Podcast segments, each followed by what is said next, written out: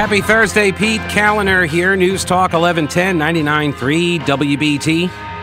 The phone numbers, as always, 704 570 1110, 1 800 WBT 1110, and the email pete at thepetekalinershow.com. And uh, you can also hit me up on Twitter at Pete Kaliner as well, where I've apparently angered some people by pointing out the data regarding teacher pay in this state. Um, which is weird because the legislature is not even in session right now. They're not even doing a budget. It's just never ending. Anyway, um, no, we're not going to get into that today. Got a whole bunch of other things to get to. I want to start with gun violence and crime because uh, we have now uh, in Charlotte, Mecklenburg, we have surpassed last year's homicide count. Yeah, we have. Uh, we've we've it's the we still have a whole month.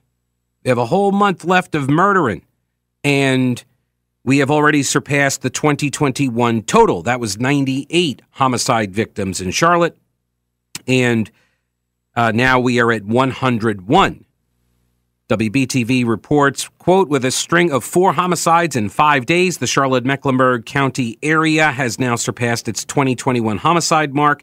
A spokesman for the CMPD reported to WBTV that there were 87 homicide victims at this point in 2021. So, okay, so until this point, it's like in the first 11 months of last year, there were 87 homicides but there were another 11 that occurred in um, in December. So if we keep up with that pace, not that we should strive to do so, but if if that pace continues, we're going to be uh, somewhere around 112 homicide victims, which is like 10, oh, it's about 10 people murdered in Charlotte per month. It's about one every three days. And that's not even counting the people that are victimized, that are shot but survive. Oh, in a related story, hang on, I wasn't even going to get to this, but I did see this uh, that the uh, yeah the city manager got a big pay raise as the murder rate climbs. Yeah, city manager uh, Marcus Jones. He took the job in 2016, according to the Charlotte Observer report. He is now going to be paid $434,551 per year. That is a 14% raise. City manager Marcus Jones is the city's first black manager. And remember, we always capitalize the word black in the media as a sign of, well, I'm not sure what it's a sign of. Superiority, I guess because we don't capitalize white, we capitalize black in the journalisming and uh, and Hispanic and and Latino uh, and Asian, I believe as well.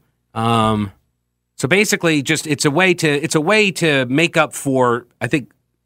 Well, I was going to say slavery, but Hispanics, I guess, for, you know, for for previously uh, uh un, or historically marginalized groups, uh, we now capitalize uh, that group name in print in media and see it's and then we're all good. It's it's we're even.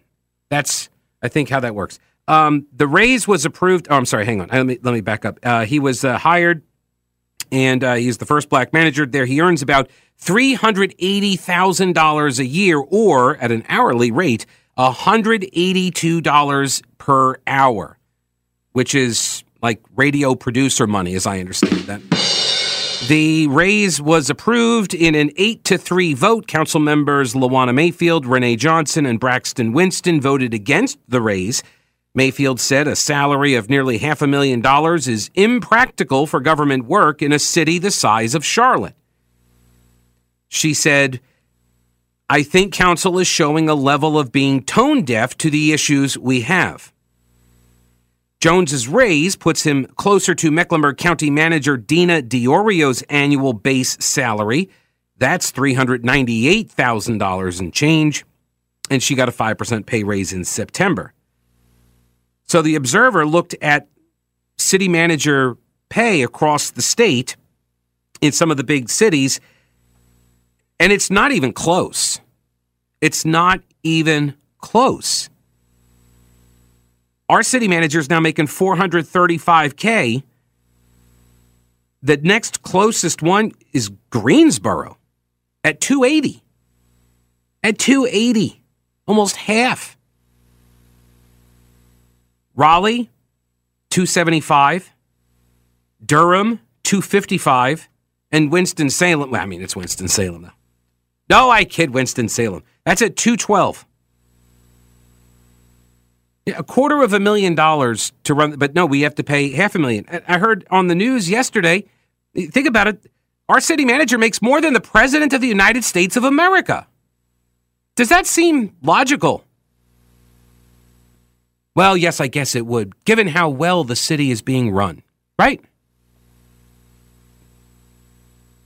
The raise matches the 8% salary hikes that hourly employees received when the city did its budget. All hourly, salaried, and public safety workers received a 2% salary bonus, and salaried employees who don't work in public safety got a 4% merit pool raise. So uh, everybody, everybody got pay raises, and the city manager, he got a really big one 14%. Now, as I understand it, right, this is because he didn't get the raise last year. Like all the everything was frozen, right? All of the pay was frozen, which only happened in I think government employment, right? Private sector employees during the pandemic, nothing happened to us. Nothing happened. We all we were getting pay raise after pay raise during the pandemic. Yeah, I remember those days. I was like, man, it must really stink to be a government employee right now, you know, because we're just getting all the pay raises and they're getting none. 430 $435,000 to run the city of Charlotte, where the homicide rate now, or not the rate, but the the the, the number has now eclipsed last year's number. Now, is that the city manager's fault? No, not specifically, but he is the city manager. And this is a council manager form of government in North Carolina. The mayors are very weak. So the council and the manager, like buck stops with you guys.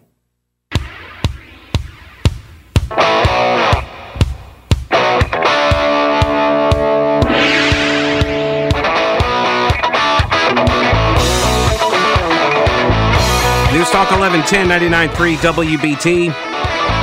All right, so Charlotte right now has more homicides than it did in all of last year. We're at 101 victims.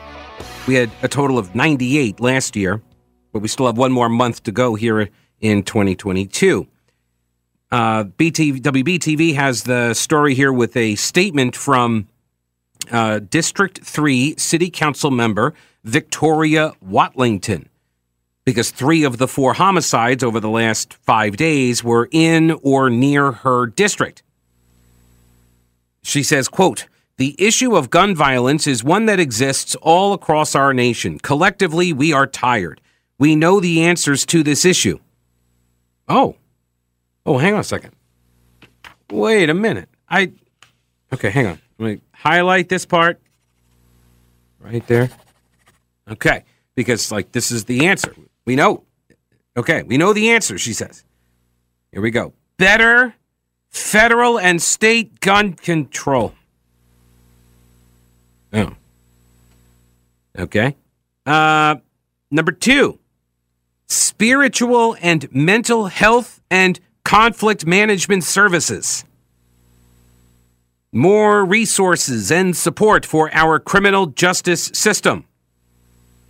From law enforcement officers to district attorney, uh, district attorneys to rehabilitation and reentry programs and career pathways for our youth. The moment a trigger is pulled is the culmination of so many others, and every parent, every administrator, every neighbor, every official has to be part of the solution. We must reinvest in the fabric of our community, our neighborhood.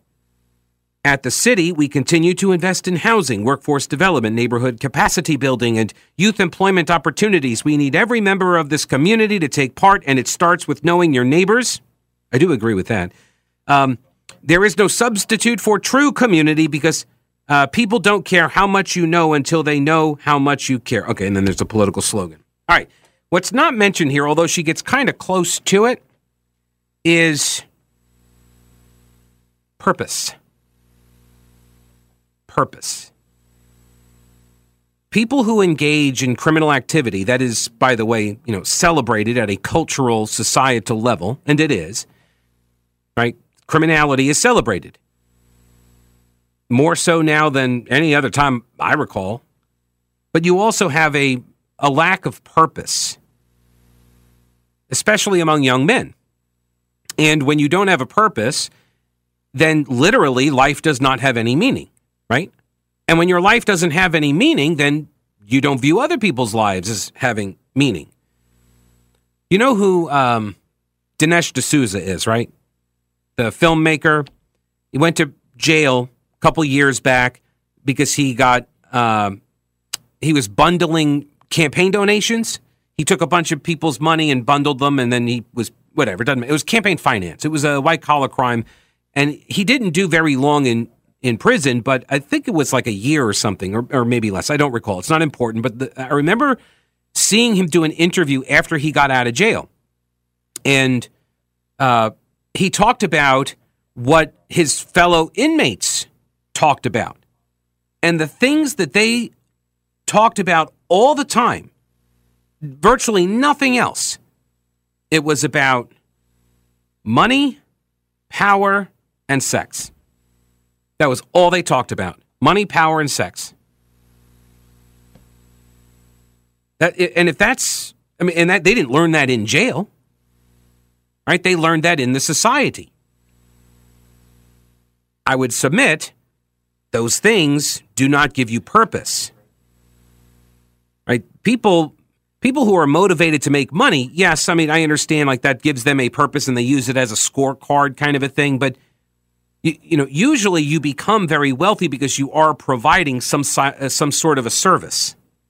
That's usually how that happens. But if you have no purpose, then your life doesn't have meaning. And if your life has no meaning, other people's lives have no meaning. And so you don't think twice really about taking somebody's life because it's all meaningless. So, how do you, as a civic leader, as a city council member, for example, Victoria Watlington, how, how does a city manager, how do you instill in people that their lives have purpose? What do you say to them? What, right? What is the meaning of life? I'm not asking the city council members and city officials to solve that uh, that riddle for everybody, but I do think it's much much harder to make that case for anything, for any purpose, when we are absorbed, we are absorbed by self. Right? I think it becomes way more difficult to make that kind of case. To talk to somebody, talk to, to talk to a, a troubled youth, someone who's on the wrong path. And so I applaud Councilmember Watlington for mentioning, albeit only once, but spiritual health because that taps into something else. And I know, like, this is, oh, I don't want to talk about because this is religion and we've been sort of cowed into avoiding these topics. But um, if you're not trying to fill that spiritual void for these young kids and giving them some sort of purpose and meaning to their lives, this doesn't get better. How does it get better?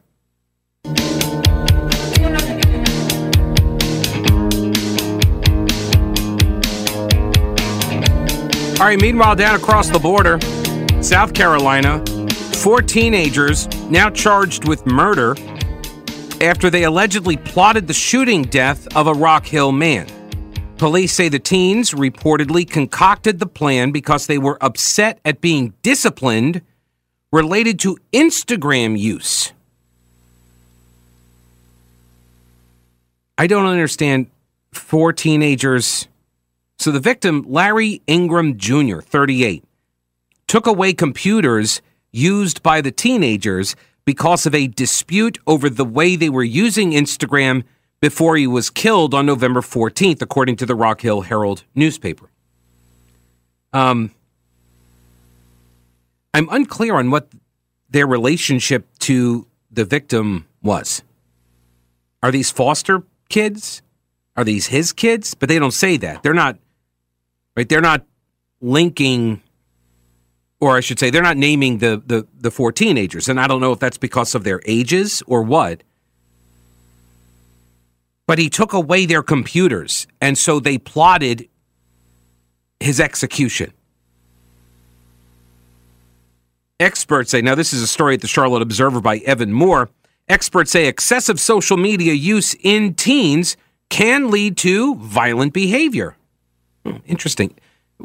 It seems like anybody else get this feeling, or is it just me? But it seems like we are all part of a a massive experiment, psychological, physiological experiment that is rewiring our brains in ways that we don't understand. Is that just me? Does anybody else get that feeling? Yeah. A survey conducted by the Royal Society for Public Health found that of the five most popular social media platforms that teenagers use, the gram has the most detrimental effect on young people's mental health. I have covered this in connection with uh, gender dysphoria, particularly the rapid onset gender dysphoria that we've seen spiking across America in uh, uh, in the last uh, few years. Instagram is linked to high levels of anxiety, depression, and bullying. Other studies showed untreated mental health issues in teenagers can lead to a heightened risk of violent behavior. Depression and anxiety in young people can cause increased impulsivity, hostility, and poor self regulation, according to a study published in the Journal of the American Academy of Child and Adolescent Psychiatry. So I find this, first off, let me say, because I, I forgot to mention this earlier, kudos to the reporter, Evan Moore, who went into this uh, this context as part of this story. I, I don't know if it was his idea or not, but he did the story, and his editors, you know, cleared it. So kudos to them for making this connection because there is stuff happening with our brains with the dopamine hits off of the likes, right? That you get the little bing, bing. Oh, you have a like. Oh my goodness, uh, somebody likes me, right? And maybe this was just me also, but I recall when I was younger in my teenage years, peer pressure was kind of, uh, it was kind of strong. I mean, back in the day. I mean, I'm maybe, well, but maybe it's like vote fraud. Maybe that's, Right. Maybe it's like vote fraud where it used to happen, but now ne- it never happens anymore. So maybe peer pressure is like vote fraud, like that. And so now it doesn't happen? Of course it happens. And now you can't even, like, when you when, when you walk out of the schoolhouse, the bullying doesn't stop. It just continues nonstop, incessantly. You can never turn it off. Although you can turn it off, which is what Larry Ingram Jr. attempted to do, apparently. And it got him killed by some psychopathic teenagers. You can't tell us I can't post on the gram. The world needs to see my duck face. Right? Removing a teenager's access to social media can result in, quote, major emotional backlash. Right? It's called addiction. It's called addiction. And when people are addicted to the screens and you take them away, right? They they get moody. They get moody when you tell them to stop playing the game too. Uh, seriously, like gamers see this. I've seen this all the time. Where you know you, you play a game and then like, oh, you got to stop playing. Like, oh, but I wasn't ready to stop playing, and you, oh, I'm mad. And as a teenager that lacks, you know, impulse control and has mood swings and hormones, you know, just raging in all different directions. Yes, I can see.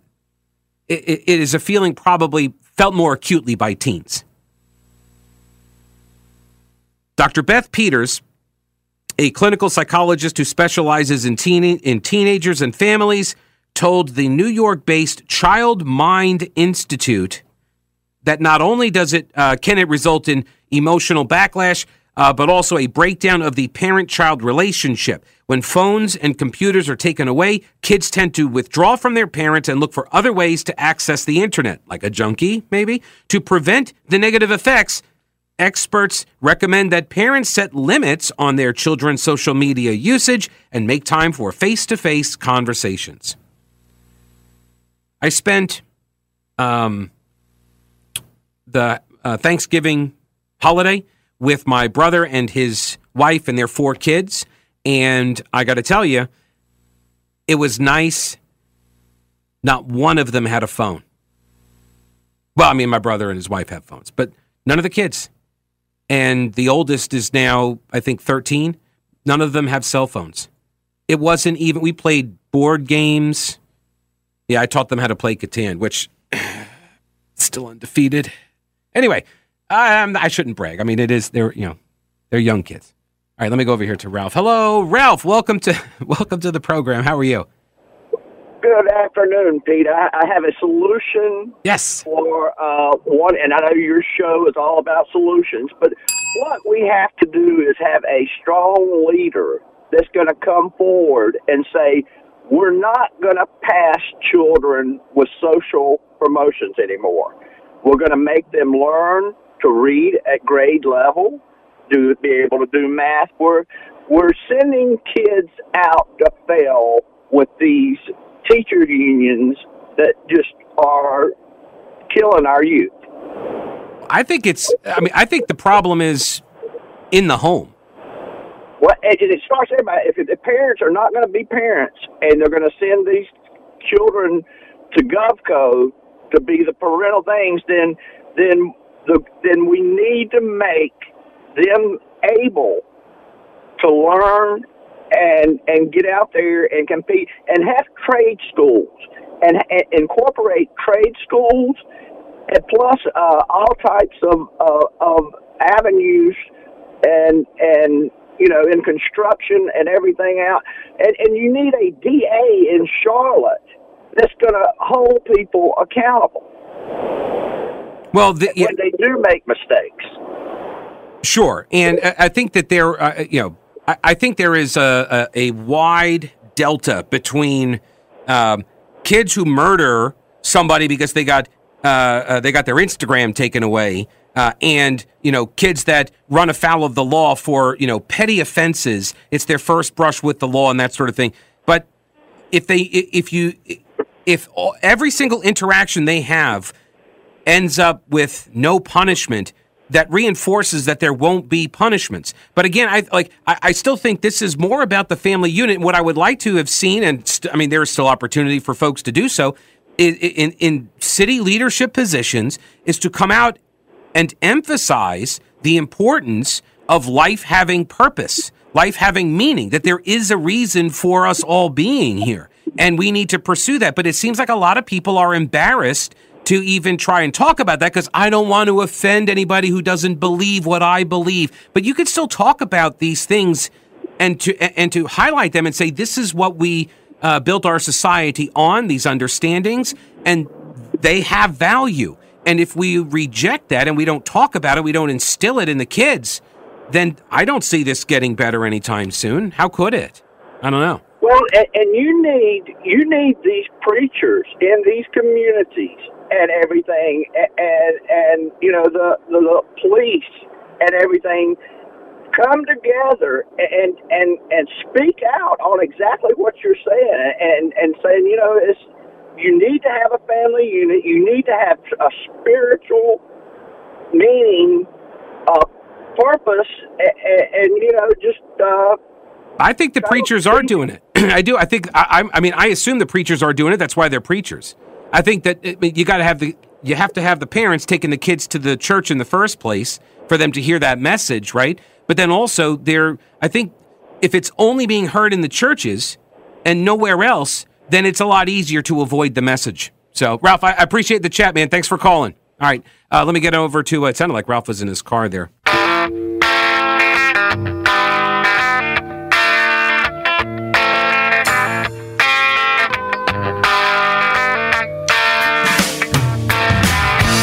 News Talk 1110 99.3 WBT. 704 570 1110 1 800 WBT 1110. Talking about crime, the meaning of life, and the big fat raise that the city manager got here in Charlotte. They're all connected. They're all, all the topics are connected. Betty, welcome to the show. Hello, Betty. How are you? Fine, thanks. Good. What's going on? I was listening to you talking about Marcus Jones getting a raise, mm-hmm. and I want to know what he's done to justify getting one. This, uh, this city has is in the worst shape it's ever been in. Well, I'm reading through the Charlotte Observer article here. It says, um, mm, mm, uh, No, no, it just says he's the city's first black manager, and it puts him closer to the county manager's salary. So does that make does, does that give him the right because he's black to get a lot of money? I guess so. I'm I'm just re- like just reading from the article here. There's no mention of or citation of why the manager did such a fantastic job that he. Uh, no, eh, there's nothing. Uh, no, nothing in the piece. I, I don't see any any defense of his uh, of his leadership or uh, his abilities or anything. It's it's just yeah, he, Well- he's getting a pay raise. It must be one of those race things. I don't know. I mean, I think that uh, I think that there is def. Well, yeah. I mean, there's definitely uh, a sort of like a, a, a uh, the wokeism merit badge that you get. You know, the virtue signaling that de- that definitely gets to occur when you say, and as is evident in the piece, right? In this very story, it says, uh, second sentence. That he's the first black manager. So, uh, you know, they, they, they point this out because it's historic and, you know, yay. Well, okay, but if like is that the only qualification that you're citing here as to why he's now pulling in four hundred thirty five thousand dollars? The county manager, she's making three ninety eight. So he's making like thirty thousand more than she is, thirty five k more, and that doesn't even include all of the other benefits that they get. Um, Well, just that's. I think they're just saying they're making an issue of him being black, and I guess that's why he got the raise. I don't know. They, I mean, they didn't say that, but that's there's Well, that, yeah, they but there's insinuated. Right. There's nothing else in the article that would tout all of the things that he has done to warrant the big fat raise. No, I don't know. Uh, yeah. Maybe, I, maybe they'll get so much guff they'll take it back, but I doubt it. no, I doubt that. They never take it back. Betty, I appreciate the call. Thank you. Yeah. No, they never. They ne- well, I shouldn't say never. I think wasn't there a county manager at one point that, that they did cut? Was that Harry Jones where they tried to claw back some of the big fat raise that he got, or maybe that was. See, the problem is I've been covering these local governments now in so many different cities and counties over the course of 20 years. I, I get them mixed up sometimes.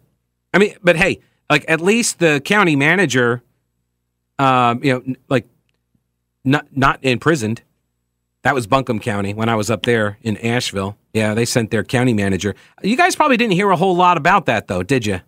Embezzling hundreds of thousands of dollars, going on trips and stuff with a bunch of other county management staff.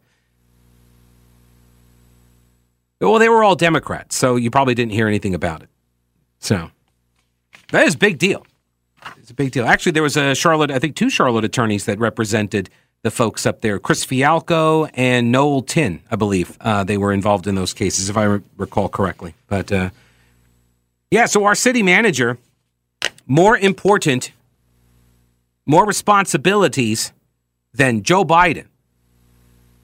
Doing a better job. Well, that actually might be true. Um, doing a better job than Joe Biden. Biden's only paid four hundred thousand.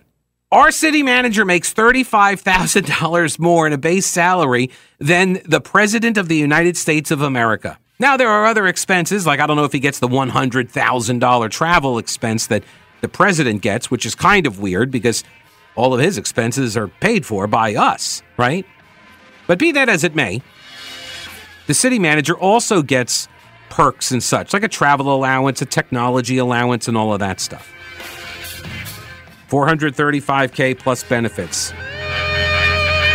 Oh, it's like radio money.